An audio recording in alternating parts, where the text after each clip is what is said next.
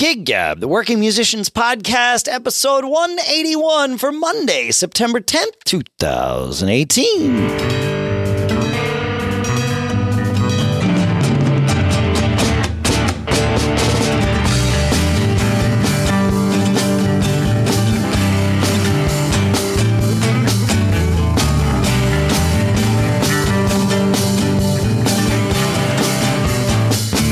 Folks, and welcome to Gig Gab, the podcast by, for, and about working musicians here in Durham, New Hampshire. I'm Dave Hamilton.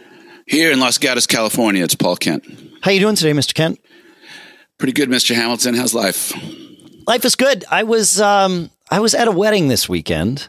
Uh, not playing. I was attending. I was a guest. Uh, it was my brother-in-law's wedding. Very nice ceremony out in, uh, at I guess past the Hamptons, technically on Long Island at the end, called uh, which is a town called Montauk, and uh, and it That's was a famous town. It That's is- the Jaws town. it is the Jaws town. Yeah, it's um, it's I'd never been out there before, even though I grew up relatively close to there. I guess you grew up relatively close to there too, but um, well, in the grand scheme of things.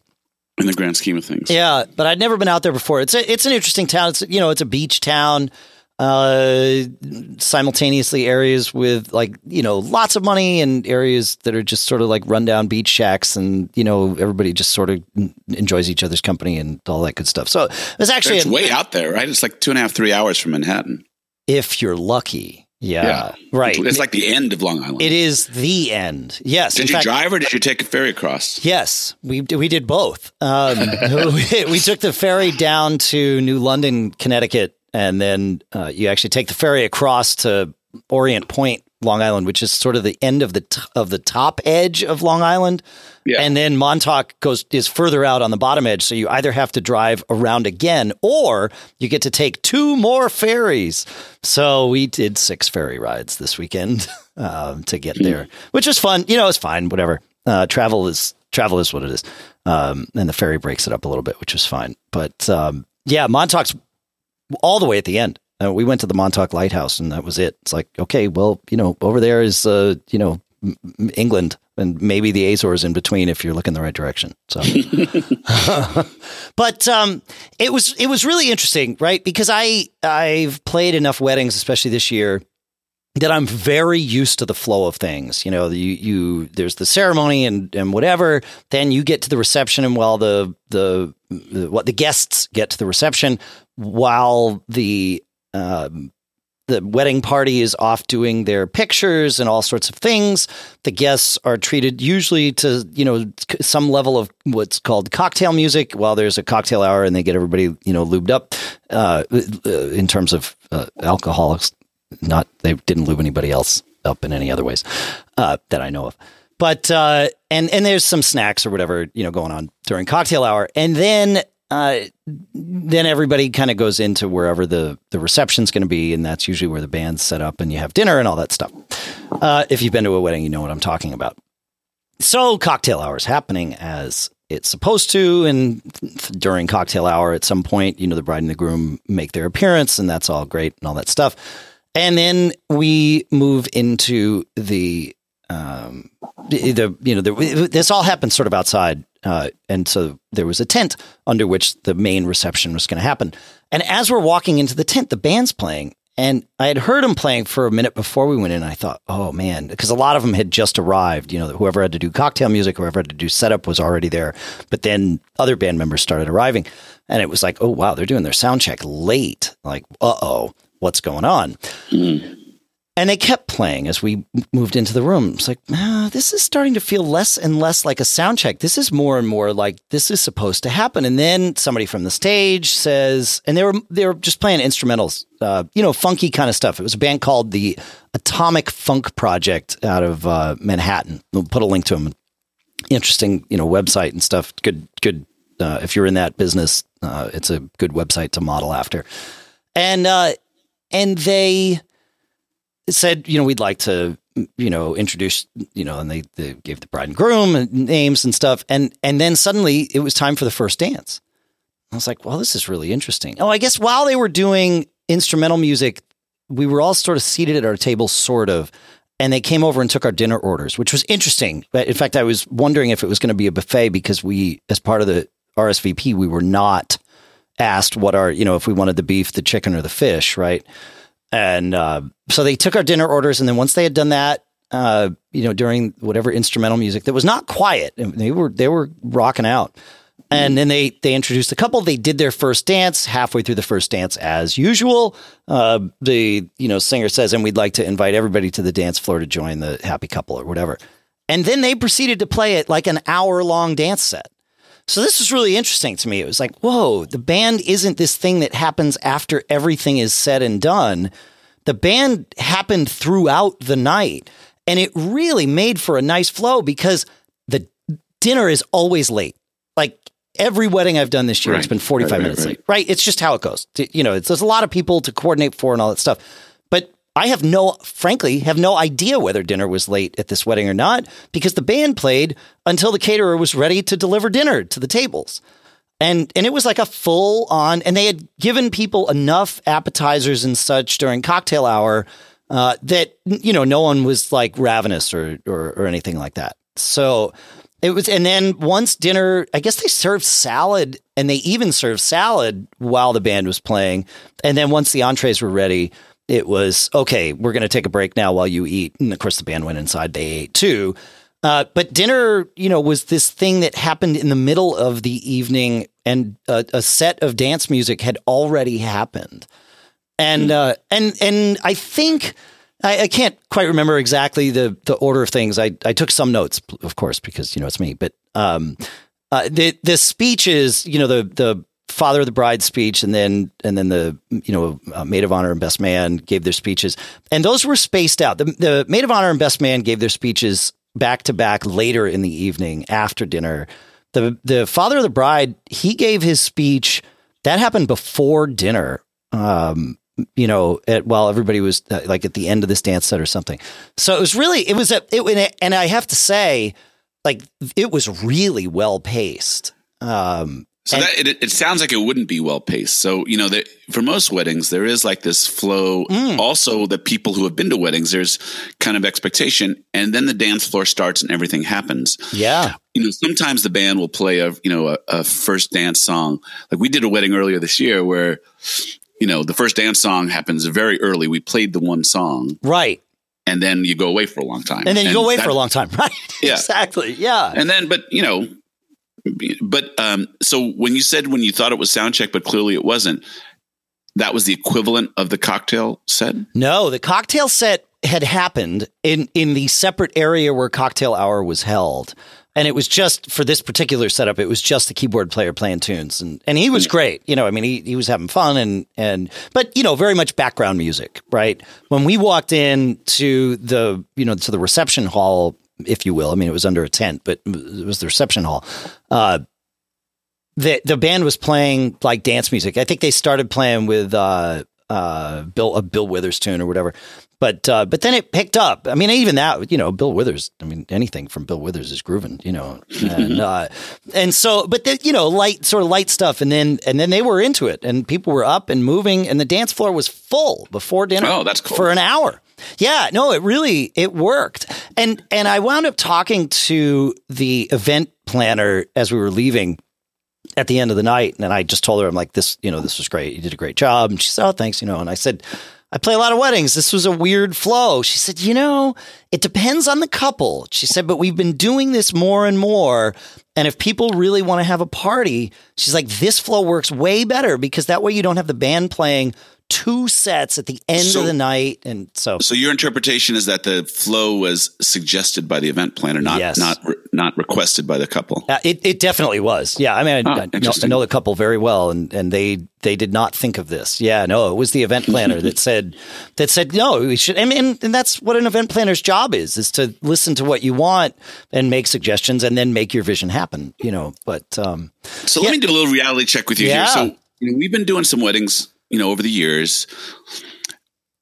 Increasingly, I'm finding that wedding wedding events can be six hours of time long. Are Oh, you yeah. are you like Yeah. Oh, Like- for, oh, um, yeah. Sometimes longer. I'm I'm often there for closer to eight hours when all is said and done in terms of Right. setup and and Right. tear down and all Tear that. down. Yeah, yeah, maybe even nine. Yeah, yeah, that's right. Yeah, but you know, an hour ceremony, an hour cocktail. Right. Well, the best is when the ceremony is not happening at the place where you need to set up. Sure. Right, sure. because then then that can sort of happen in parallel. But but yes, absolutely. Yeah. Yep. And then, you know, a three hour party. Yeah. Yeah. Yeah. Yeah, it really it, like I loved this setup, and there's more about it that I love too that I'll that I'll tell you. But then just the flow of the evening, it was like, dude, like That's cool. Most of the weddings that we play, we have no involvement in the you know we just they they say here's what we want and we say here's the price and you know that's that and So walk me through again. Go through the whole flow hour by hour as Mm-hmm. to what was going on. yeah so we walked in there it's probably about 7:30 the band's playing the band played until You've already been to the ceremony. Ceremony already ha- oh yeah yeah yeah right right. So yeah i was i was thinking about the band. But yes ceremony happened at the church which was like 20 minutes away because it was the you know special church for for the family and stuff. So great. Okay. Ceremony happens.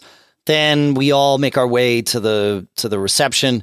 Reception reception oh i I'm, i was off by an hour. Reception uh, cocktail hour started at 5:30 so it was about 6:30 realistically quarter to 7 because it was raining and they had to set up like like interim tents to get people from the one tent to the other tent. It wasn't supposed to rain and then you know it's it's it's the northeast so this is how it goes. Uh, and it, so it did start raining. So they set up some extra tents. That took an extra 15 minutes or something uh, even, even though we were only walking you know 15 feet or something they were like well these these people are all dressed up. We can't have them walking in the pouring rain.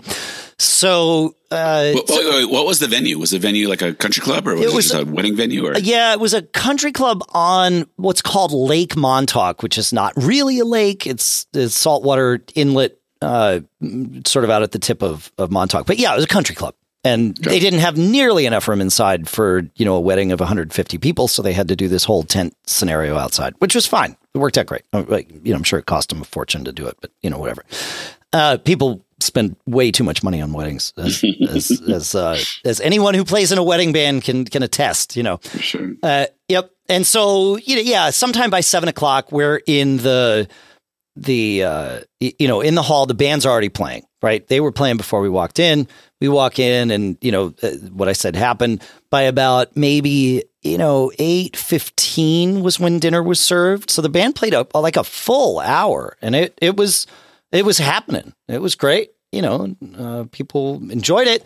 Then we ate dinner there was there were more speeches and you know the things that are supposed to happen and but it, it, it that didn't prattle on very long it was okay and now it's you know time for the band to rock out again and that started at maybe nine and uh and and then they played until 10 15 or so and and the crowd actually requested an encore which the band did which surprised the heck out of the the event planner. She you know because they had mm-hmm. like they had started taking their ears off and stuff so it was obvious they thought they were done and and the crowd was calling for more and they did. They came and played one more tune which um the event planner was like oh my god are they going to charge me for this like you know this is going to then they didn't they were you know they were good about it so uh so yeah it ended at like 10:30 and and then there's a little beach area they Were they a bonfire. fairly standard wedding band, wedding band set type music? Yep, pretty much. It was, you know, all the stuff you would expect to hear, plus the so, you know, it was all the stuff you would expect to hear, and um, and and then the you know the three songs that that they have to learn right for the for the for the wedding. There's the couple's first dance, and the mm, uh, what is it? The daddy daughter dance and the mother son dance, right? And you know where our table was, uh, and I, I'm sure this was intentional. You know, we were uh, seated at a table that was sort of right next to the the stage, so I really got to sort of watch everything from the side uh, when I was sitting, eh, which is great, and because I like you know to analyze this stuff. And man, that so I learned two things. Number one, uh, it's not just our wedding band; it's every wedding band that puts in clearly puts in the least effort possible uh, required to learn whatever the 3 songs are that you're never going to play again, right? And it was obvious that one of these three was one that they had played before. We've played it too. I can't remember the name of it. It's some country song about you know mother giving away her son, and, and it's you know it's a total tearjerker. It's all country songs. Yeah, yeah, yeah, yeah, yeah. And uh, you know, but this band was like a, I mean, a dance party band. So country stuff generally doesn't fit into that. It's more the funk soul, you know, that that dance music. So they did their country songs and or whatever songs they were supposed to do. But man, I mean, watching them from the side, their energy level was, you know, 20% of what it was the rest of the night. Like this, mm. this is a pro band.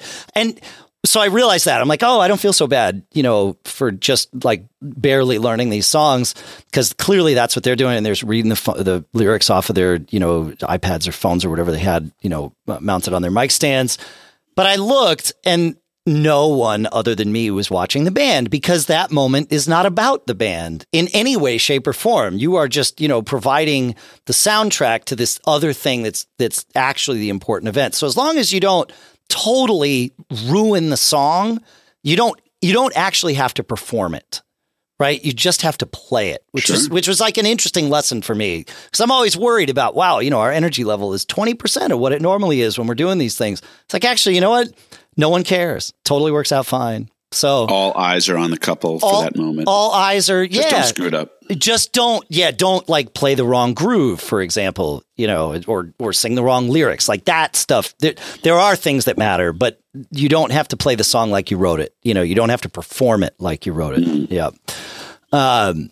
So what was what was your first dance song at your wedding? Dude, we didn't have a band at our wedding. We had um we got married. Well, it depends on how you uh, how you define all this. So Lisa and I, there are many different ways to to host a wedding, and um, traditional weddings are not something that Lisa, my wife, or I really prioritized. Uh, we always joked about either getting married in uh, at Graceland uh, because that's a kitschy thing to do, or getting married in Las Vegas because that's another kitschy thing to do. When we got engaged, we already had a trip to Las Vegas. We got engaged in August. Uh, we already had it. We had and we had been dating for like seven years. We had just bought a house together, and Lisa said, "You know, you're not getting some two year long engagement, buddy. You know, that we we this has gone on long enough." And uh, and we already had a trip to Vegas planned for Halloween of that year to, of course, see Phish play uh, their Halloween shows in '98. So uh, she said, "We're already going to Vegas. We'll get we're getting married in Vegas. We, you know, uh, booked our our trip to start a little bit earlier. We told our families to come out, and and they did. And we got married at the Graceland Wedding Chapel at, in Las Vegas. So Elvis played, you know, an Elvis impersonator, of course, played "Love Me Tender" while Lisa's dad walked her down the aisle. And then, as soon as the wedding was over, Elvis put on this show and uh, played lots of Elvis's hits. Now we were convinced that of all the hits that he was going to play, Suspicious Minds would not be one of them because that's not really the message that fits with a. That's a, funny. And that was the first song he played. That's so, really funny. So there you go, Suspicious Minds. If if there has to be a song that we call our first dance, Suspicious Minds would be it. yeah. Yeah. How about you? What was your first dance? Whitney Houston, Nobody Loves Me Like You Do. Ah, nice. My yeah. daughter got married last year, and, and she had uh, uh, The Air That I Breathe by the Hollies. That was pretty cool. Oh, see, that's pretty good. Yeah. And the House Rockers played it, which was kind of cool. Right. We right. DJ What's that? You had a DJ yours. Okay. Yeah. Yeah. Yeah. Yeah. yeah it's, um, it's uh it's like I said last week I guess or maybe 2 weeks ago you can always tell a lot about the type of people that you're going to be playing for by interpreting those th- you know those three songs the the couples dance and then the the other two it's like oh yeah what what kind of you know what kind of people are these so so we just played a wedding a couple of weeks ago for a good friend of Nick's and um, they did um, a Ben Harper song called In the Colors. Mm-hmm. Great tune. That's cool. We played well, it, yeah. and it was fun. That's fun. Yeah, that is the fun part about those songs is you are, you know, uh, forced, for lack of a better term, to learn a song that you may not otherwise pick for any band you're in, you know, sure. let alone a wedding band. So it is kind of cool. You get to dissect some of these tunes. It's like, oh, and actually, right. I'm I would be a little bit opposite of it. I actually really love the idea that some couple chose my band mm-hmm. to be the part of this special day. So you know, I don't think we I don't think we've ever I don't want to say phoned in, but I mean I don't think we've taken that approach to just get through it. I mean, we spend a fair amount of time on the requests and the that's good the special things to try and get them done. But it I, seems I, like you might be in a in the minority on this. I, I that might be, but Yeah. but and I Not that um, there's anything wrong with this, that. Yeah. I, I'm reflecting on the times when we're playing that and seeing a couple's first dance and seeing how, you know, their friends and family, and this is, you know, this is the most magical moment of their life. And it, it actually always resonates with me. I don't like the long days of playing weddings. I, Right. you know, I don't, they're hard gigs. I don't like people telling us to turn down or to play something we don't know how to play or, you know, or, you know, that people are, Yep. you never get more rude. I've never had people talk to us at a club the way people have talked to us at weddings, right? I, I mean, You, you are you are most definitely hired to perform a function and and some people there do not understand lose sight of the fact that you're it's actually a bunch of human beings look at that Yeah. you know yeah yeah, yeah. It, it- that that's definitely true yeah Yeah. but the, I I actually really like that point of the wedding when you're when it's something meaningful, you know, that you're you're giving someone something that's going to hopefully last them a lifetime. That that's kind of good, remarkable stuff to me. But like I said, the, get just in, in general, getting weddings. I mean, they're okay paydays in general. Sure. I mean, you take them if they're not if they're not at least okay. But long days, often, you know, long drives home. Yes. you know, they're they're just a thing. It's just The last thing. one we did was a great one though. It was it was friends. Uh, uh, they're great people. They treated the band, you know, like we were the party, and you know they wanted us to be in the mood to be the party, and Yeah. so everything about it was great. The, the venue staff was actually great. They were surprised to see a band our size come into their venue, and you know. It was just a really, really fun party to be a part of. So when you get a good wedding, it's a pretty cool thing. It's a very cool thing. As I said to my son, you know, who this was really the first wedding that he's been to. I think he was at one when he was much younger, but you know, this is the first one where he was, you know, a sentient being and and really able to take it all in. He's 16. And uh, I said to him, like, oh yeah, man, like weddings are the best crowds because they're like it- they're ready to. All you have to do is play the first note, and the dance floor is full, and everybody's happy, and you know, there's there's no effort to begin the exchange of energy back and forth. You've got to continue to deliver, but it's way easier at a wedding than it is at, at like a club gig or whatever, where you're trying to mm-hmm. you know pull people out of seats sometimes. So we actually just had oh, okay. that happen. I'm going to interrupt you for a second. no, go ahead. We have this regular gig that we've been doing for many, many years, and we have packed the place every single time for as long as I can remember. This last weekend, for whatever reason, and we haven't even been in this you know part of town for quite a while.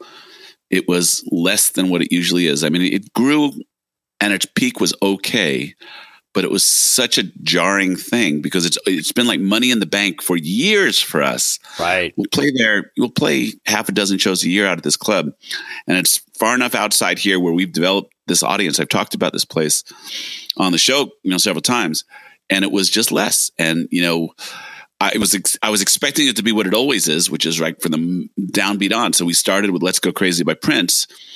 And you know, four or five couples got down there. and let's just say, you know, it was it was like I, you know, I was like ready for what I thought was going to happen, and uh, you know, and that's kind of an interesting thing because then we're like, okay, it's it's different tonight. Yep. What's going to happen? So I'm, you know, thinking about should I alter the set list?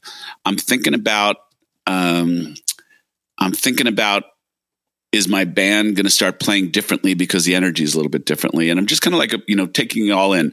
And we kind of go through the set list and you know it was one of those gigs where it was fine you know people were appreciative. You know when i would talk to the audience there was less response back. So that was and i like when i welcomed the, the audience when we first took the stage that was my first indication that it was going to be a little bit different it wasn't the usual like kind of hyper you know Yeah. feeling in the air Yeah. and so, you know, but you're you're you're on stage. It's time to go.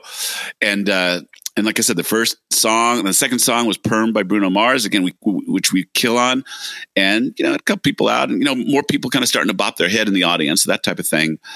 And uh, I decided to just plow ahead. You know, we're going to do our thing, and uh, you know, I'm not going to make any drastic changes. I'm not going to back off the throttle. We're just going to do our thing. And uh, More often than not, that is the right choice. By the way, I mean there are times when you got to back off, but but m- less than you might think. I, Yeah. I, in my opinion, yeah, I, I you're, you know, you're there are times and places where you make those subjective decisions, but this one, you know, I made this set list was a stuff that I thought would be great for the crowd we expected. Also had some things in there that I knew that I could slip in because um, we're playing to a crowd that that you know kind of eats up whatever we do. So i can you know get some work in on some tunes yeah, that have to be in the right place at the right time. And those tunes came up and i was like hmm you know yeah. should we? And we just plowed ahead. And you know at the end of the day this this second set was you know was really solid from an attendance standpoint it's funny because um this guy like I said, we for years have just killed it at this place, and I'm ready to talk to the guy about and he's wanted to talk to me about bookings for 2019 and i was about to you know to ask for a pretty good pretty good increase and uh, but this wouldn't have been the night to do it right so right, you know right. just gonna yeah we'll talk yeah let's talk yeah, we'll, yeah. let's talk in a couple of weeks yeah. yeah. let's let this fade into memory a little bit exactly yep, yep. So, so, this band, this Atomic Funk project, it um, they they it was really interesting how they organized themselves on stage. There were three singers and um, uh, two horns, sax and trumpet, drummer, keys, bass player, guitar player. Guitar player never played a solo all night, by the way. Um, other than the uh, you know the the the guitar trill and "Don't Stop Believing," if you want to call that a solo, but um, but otherwise he was just a rhythm guy and a great rhythm guy. Uh, they were all good players. Every one of them was on in ears. Mm. The only thing on stage that made any sound was the drum set. There mm. were no amps anywhere on stage. Like everything went through the the house system. Uh, know, man. and uh, and the bass player um, had a microphone, and we realized, oh, that's not in the house. That's in everybody's ears. He was the MD. It was very clear he was the leader of the band, at least on stage flowing from one song to the next, counting tunes in and stuff. But it all happened so seamlessly because he was able to talk to everyone. There was no shouting around like, what's the next song? Are we changing? Are we sticking with the list? You know, none of that because he would just go up to the mic, say what, whatever it was he needed to say. Everybody heard it. They were all counted in. Everything was fine. Um, and you you can obviously only do that if everybody's on ears. Otherwise, you know, yeah. But it, you know, the stage was clean. The stage was uh, not cluttered, and sound in the house anyway was stellar. Uh, in terms of each instrument, they had some they had some sound problems um, getting the they, they had a handheld mic for the um, you know for people to do speeches, and it was consistently not working right, which is to me is like inexcusable. You you need to have that working no matter what and then even though no matter what you have to have that working, you also need to have a backup. And I the problem was either batteries in the wireless mic, but it, it like that should have been solved after the 1st mm-hmm. speech, and it really wasn't. But um, you know, you should have a wired mic ready to go if if all else fails, because those speeches are an important part of the evening. But um, but otherwise, the you know, most important part of the evening. It arguably I mean, so. Yeah. I mean, that that program and that moment to you know honor the couple are really you know so when you're doing AV you know if you're the band AV guy and they're like can we borrow your stuff for for the yeah. announcements you need to understand what you're what you're volunteering for what you you're know? signing up for that's true totally yeah. true yeah yeah this is very important and um, they did get it worked out by the time my uh, brother-in-law but the, the groom gave his you know th- sort of thank you speech at the end of the night and um, he and I were talking about it earlier in the night, and he's like, "Yeah, what the heck is going on with this?" He's like, "This is not okay." I'm like, "He's like, do you think this is okay?" And I said, "No, no, that's like the cardinal rule. That those and a strange thing right. for a seasoned wedding band, yeah, to have that issue. That's a that's a unusual. It, you, did you talk to the guys in the band? I mean, were they? I spoke they, with them briefly. Yeah, I mean, I, mean, I were they just left them alone? But. Were they just day job guys? Were they full time musicians? Were they were they you know like again in major markets? Yep. What I find often like top dollar wedding bands are often you know in between gig touring pro type things. That's who. That's who. At least most of these guys were. Yeah. Uh, as I researched them, it was like, oh, okay, they've played with everybody. They're they're most of them are full time musicians, and this is just part of their gig. Yeah. Yep. Yeah, but um, but you know, the sound in the house was good. Uh, other than that, uh, which again is a pretty big asterisk, but uh, in terms of the band, you know, the sound was good. Um, the drummer's ride cymbal is too loud compared to everything else, but that's just me being really picky. Mm. Um, but I, you know, I reserve the right. Uh, but it was really interesting seeing how how a stage worked with no no there were no monitor wedges there was like nothing but it really made like you know they had what nine of them on this stage plus a sound guy you know out in the house and plus a, a separate mc uh, for the evening so there were you know 11 of them near as i could tell that were there for the band and uh, but the nine of them on stage were not crowded at all, and it wasn't a i mean, it wasn't a small stage, but it wasn't huge.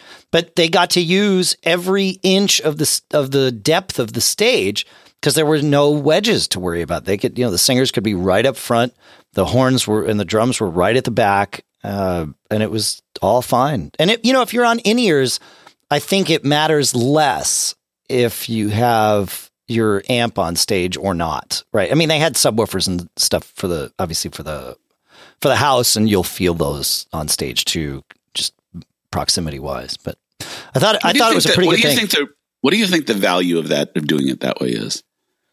Well, watching them pack up and leave certainly had value Hmm. because when the band left the stage, and most of these guys just like grabbed their stuff and pieced out. Like that was it, you could they were done, and uh, and then there was a set of drums on stage and a bunch of mic stands, and that was it. And you know, two stacks of speakers, one left, one right.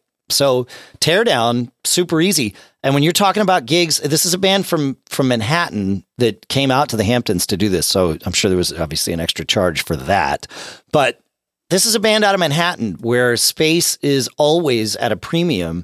So it- you know, I I have I have no doubt that that you know factored into their decision, however many years ago it was they made it, to just go all sans amps. It just seems so foreign to me. Like you know, not, not you. My well documented Yeah. struggle with in ears aside, not moving any air to Well, you- per- to perform music. You, well, you're moving air out of the out of the speakers.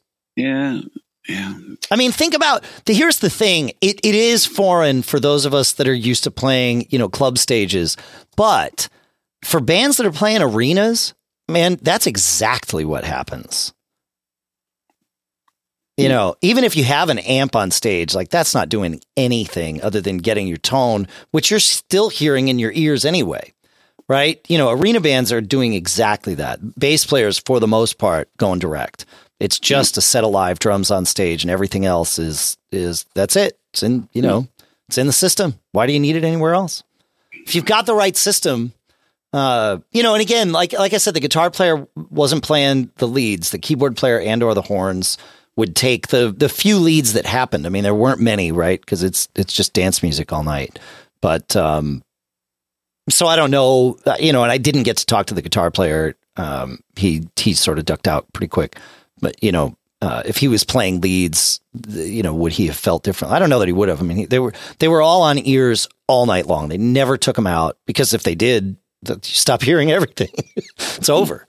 You know. Yeah. Yeah. Crazy man. It, it was really interesting because it was, you know, like, I mean, obviously I was watching a, a band playing the role of a rock band on stage, but it very much had a lot of elements of theater gigs that I did, including, you know, someone on stage with an MD, a music music director's mic, uh, you know, just communicating with the musicians, p- potentially communicating with the sound guy, I assume as well, but I don't know. Uh, you know, but but like all of that was happening too, and it's like, oh yeah, this is this is a a production that's happening here, not not just a band on stage playing at a wedding, which was interesting. You know, yeah, that was fun. They did a good job. Cool. Yeah, yeah, yeah. So I got some interesting. I'm going to do a little therapy session with you Okay. here because I have a gig that's going in the wrong direction. Uh oh, Yeah. that's not good. It's a gig I've been playing for quite a while. It's in my town. I've had many great shows there, solo acoustic shows. Um, I've been through, I think, over five years, three or four booking guys. Um, the restaurant, so it's a restaurant at a winery. It's a, it's a wine bar at a winery, outdoor patio type of thing, big, you know, sizable. Um, uh, they did the booking themselves for a while and then they had a couple incarnations of outsourcing the bookings. So I've been at a fixed fee there, and it's a good fee. So I consider it a good gig. You know, good place, nice Yep. people. You know, pays well. It clicks all the boxes for a good gig. I was first year I did it, I did four six, and then it worked out well. And I for about three years I've been doing one one a month. Oh wow! Starting last year, it went down to about seven. Right. Okay. And and uh, it's there's a there's a booking guy who's been in place for I think two years now, and uh, it's it's gone down to seven. And um, recently, they they asked me if I would do a small quartet, you know, or put a combo together. They want more upscale music, and um, uh, the money, you know, uh, if I was getting X, it's not four X for a combo. It's not even it's not even three X. It's not even two X, right? And so.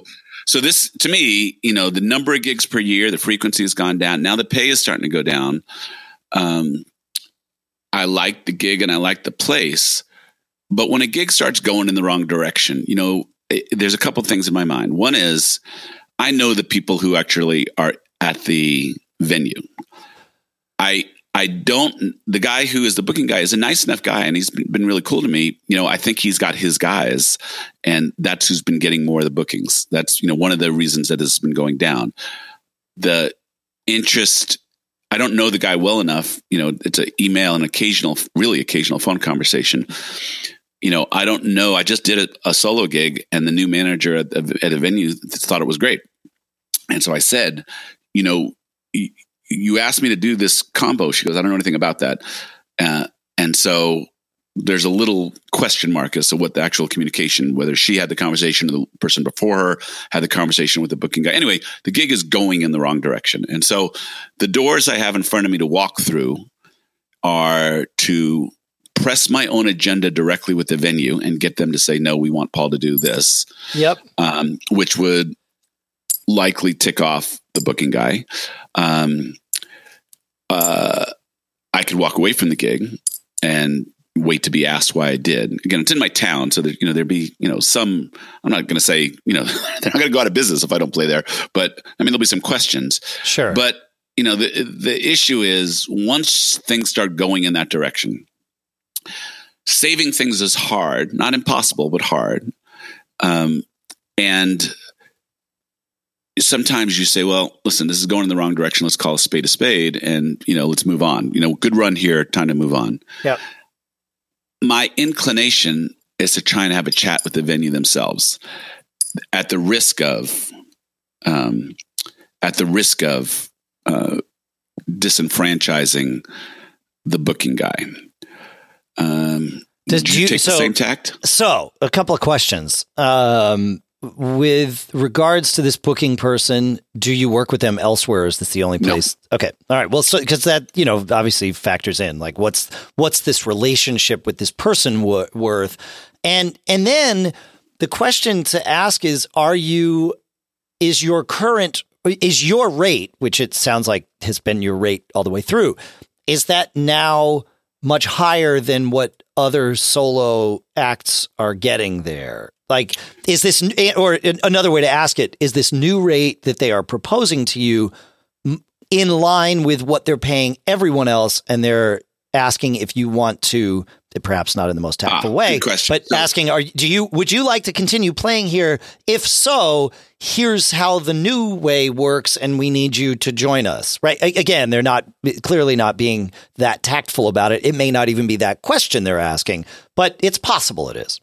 Yeah, so that's that's really well thought out, Dave. So so yes, there's a new pay structure. Yeah. That soloists get less than what I'm getting now, and quartets get what they're off. You know, quintets get what they're offering. Sure. Um, but to some degree, that pay structure for solo is part of the things are going in the wrong direction, right? Yes. I mean, yes. Uh, no, I d- don't disagree at all. Yep. Yeah. yep. Again, even if it wasn't about this, you know, can you put together a combo because that's the style of music that we want, which I still got to figure out, you know, where the reality of that is. You know, if you work for a place that asks you to take less money and provides you less work, that's the definition of going in the wrong direction, right? Yep. So, Absolutely. Yeah. Now, so, there are times though when the you know the local economy for lack of a better descriptor changes and the thing that used to be worth x is now worth half of x or or you know some other fraction thereof right So this is a place that got voted best place to see live music. You know, Huh. it, it's a it's a winery that sells fifty dollar bottles of wine. I mean, it's it's um it's um it's a good venue. And you know what I don't know is how they're coming to their decisions. Right? Yeah. I don't know. You know, like you said, is it an economy thing? Is it a we could pay less and we won't won't have any less number of people wanting to play, pay here, which is possible. I don't know how much guidance they're getting from the outside booking guy. I don't know how much of the decision making is, is happening from internally. But all I know is like the indications are this is heading in the wrong direction. Is the booking person a new addition to the process, or has this person been uh, Two years. involved for a while? Okay, all right. Yeah. Because a lot of times, you know, they'll- a, a venue will do things on their own for a while and then contract with a booking person. And this booking person needs to come in and show their value, right? And one way to show their value is by, you know, taking the headache away of booking all the acts. But then the additional way to show value is to literally show value and say, hey, you know, you paid X for a hundred performers last year. Now you're only paying three quarters of X for a hundred performers, you know, and that also includes my fee. Aren't I worth it to you? You should, you know, you should continue to employ me. Like those kinds of things definitely Well, happen. continue to employ me. Okay, share that difference with me. Would, be the, would be the sinister thing, right? Yes, of course. Yeah. So, and I, I don't know that I'll ever get that type of information. So the question is, Right. at what point in time do you just say, "Hey, I got to look out for me. I have two two doors here. I can take a swing and try and fix a situation that's going downhill. The casualty for this might be a booking relationship, yep. uh, right? Or you know, I can just kind of take it and you know say thank you, or I can walk away, right? And um, my instinct is telling me go through the first door. The question is, is there, a, you know, I guess I can give the booking guy a heads up and just say, hey, this is going in the wrong way. I know the the people there. You know, I live in this town. I'm, I, you know, I hope you don't mind, but I'm going to have a I'm going to have a conversation with them. Well, why not He'll take it a, a one step further and invite the book, booking person to be part of that conversation? Right? Because that way you're not cutting them out. You are telling them, I want to have, we, we all need to talk, Interesting. right? Let- Let's all talk. It's fine. I mean, what, it, it's not. I'm going to guess he would find that if, if there's any part of this that is unknown to me, that he, you know, if he he may find that confrontational, right? Abs- he might, it, especially if it's his agenda right. that that is being served here. If he is serving the uh, the club's agenda and simply doing his duty to you know to make them happy by their own definition, then this shouldn't be a problem at all. Because you know this whole I, and I I totally get that if you do an end around and go directly to the club either to book directly or you know even just to have this conversation, this booking agent could very easily take that as an attack. But it really isn't, right? You don't have the contract with the booking agent. The club has the contract with the Yeah. booking agent. So if the club, for whatever reason, chooses to book directly with an artist and the booking agent has a problem with it, that's a booking agent having a problem with the club, not the booking agent having a problem with a band. Because the cl- if you could go to the club and say, "Hey, I'd much rather book directly with you. We had a good thing going. Now that this other guy's here, it's not as good." They could say, "Yep, sorry, you got to talk to that guy." Right? Very Well, the deal easily. is- and nope, Like- okay, that's it. Yeah, and I guess that's it. It's like you know we can kind of dance around the issue, but at the end of the day, you find out exactly where the leverage is, right? That's so, it. so Yeah. if I'm worth it to them and they want me there, you know, because I live in the community, because I promote their venue, because I bring a good crowd when I play. If it's worth it to them, let's have a business conversation. If That's it's not worth it to them, if they say, "Hey, that's why we employ this booking guy; it's his decisions, and we support him," then that's the answer as Then well. that's the answer as well. Yeah. right. And there's So- and and there shouldn't be. And I mean, I say this, you know, tongue almost in cheek, but but there really shouldn't be a problem with any. So you get these three parties involved in this scenario, right? Yeah. There shouldn't be a problem if two of the parties talk. Uh, the third party, the excluded party, should not feel any problem there because everybody's allowed to talk to each other. Like it, it we deal with the same thing sometimes with ad agencies in our in our sales business, right? Where I, you know, we'll have a relationship with the brand, we'll have a relationship with the agency. The brand chooses to to contract the agency to place all their their advertising buys. Fine. But that doesn't mean I can't still talk to the brand. The brand makes the. I, am not trying to get the brand to do an end around. If they want to do that, that's that's their decision. It's not up to me. It's their money. They do whatever they want.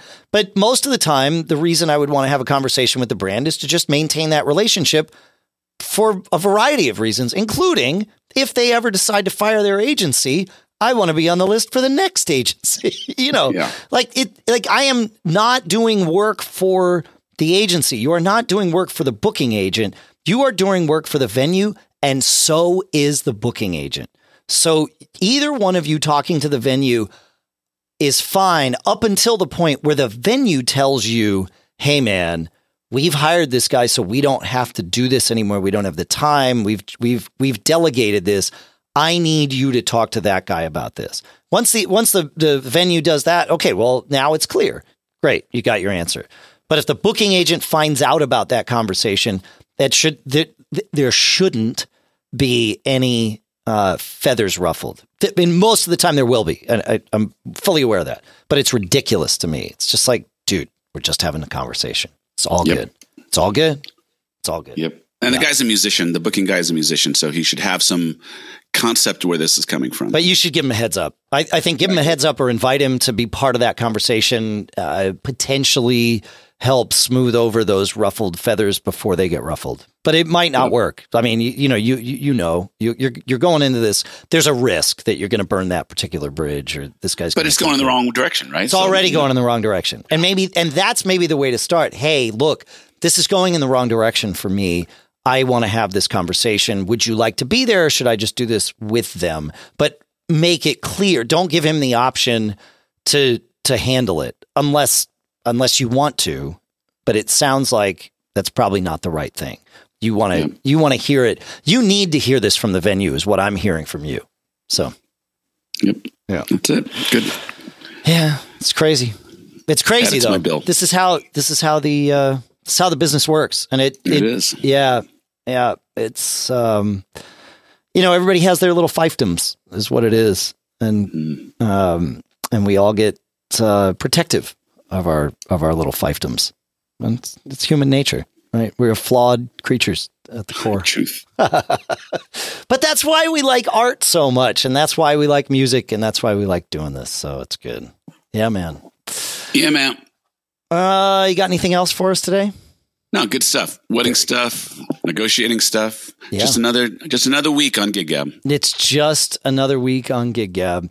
All right, folks. Well, that's how we're going to do it here. If you have anything to add, anything to say, any thoughts, any questions, make sure to uh, to send them to us at uh, feedback at giggabpodcast.com. We would love to hear from you. In fact, we got some uh, some mail we got to go through next week, Paul. So. Send it in. Feedback at giggabpodcast.com.